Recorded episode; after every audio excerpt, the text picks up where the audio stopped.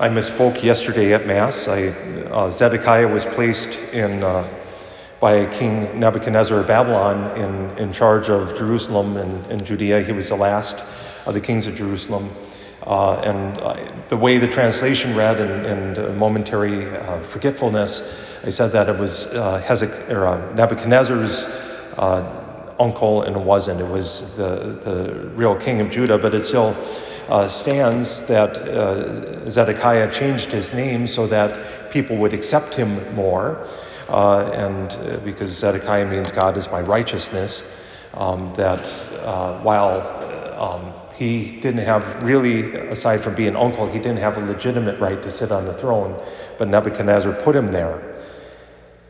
And of course, today we hear how Nebuchadnezzar removed him from that throne and put him and his family uh, to, to death, basically, and took the rest of the people, the last of the artisans, everyone uh, from Jerusalem into exile, leaving behind only the poor, only those that uh, would serve Babylon by providing food. I found myself, and I, I continue to find myself, thinking about uh, Babylon uh, these days um, for good reason. Uh, not only today's psalm response there by the streams of Babylon, we hung up our harps. They asked us to sing songs, and how can we sing a song of joy in this place of exile? That's a good paraphrase, isn't it? How can we sing a song of joy when so much is wrong with this world? But even more so, that what Babylon symbolizes. Now, if you talk to anti Catholics, they'll say Babylon symbolizes the Roman Catholic Church. And a story. Well, that isn't it at all. Babylon symbolizes the world. And St. Augustine is very clear in this that Babylon symbolizes the world, that uh, that it's, it's that worldly powers and worldly influences, the thing that takes our attention away from our heavenly Jerusalem. The contrast is Babylon and Jerusalem. And the more we look around, yes, it's going to be a little political again, but, but uh, hopefully it gives a sense of comfort. But the more we look around, we see Babylon, don't we?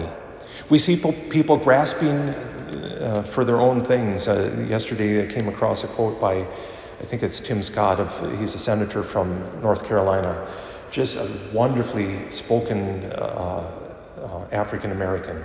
Just just has clarity of mind and, and, and heart, and and just was bold in some of the stuff. But he reminds us, he, there's, uh, again on Facebook, there's a little meme floating around that we don't do justice by tearing down in our anarchy. We do justice by following the political system. It's not falling into Babylon, it's falling into the heavenly Jerusalem where there's order. Babylon is a place of chaos. And not only that, in today's first reading, we hear again Zedekiah was placed by Nebuchadnezzar of Babylon. But Babylon is never satisfied. This world never is satisfied. And this world never satisfies. It never does. It never will. And if we place our hope in this world, we're lost.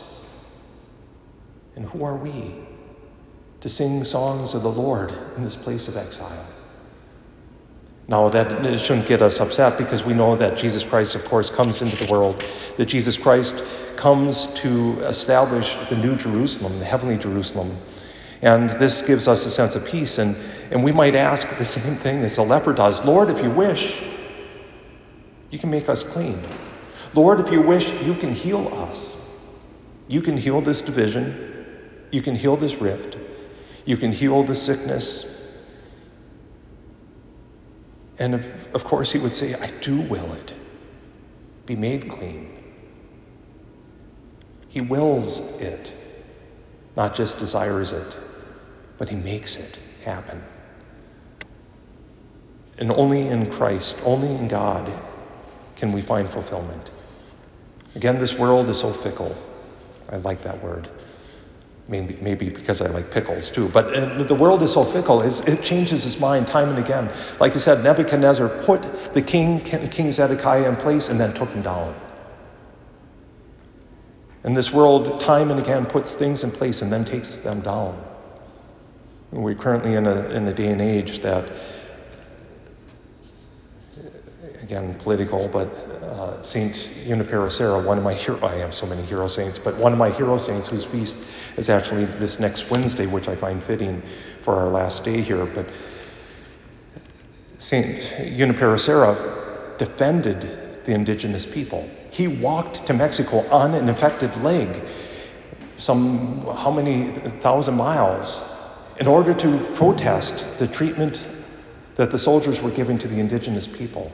He protected them.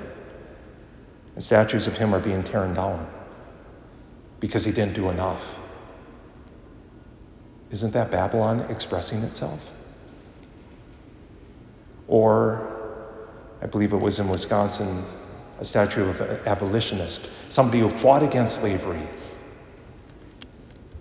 was his, the statue that was placed there to remind people that uh, he fought against slavery was defaced because he didn't do enough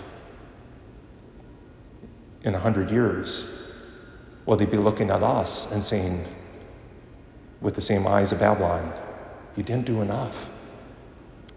Or will we have the eyes of the New Jerusalem saying, Jesus Christ willed it and we responded to his will?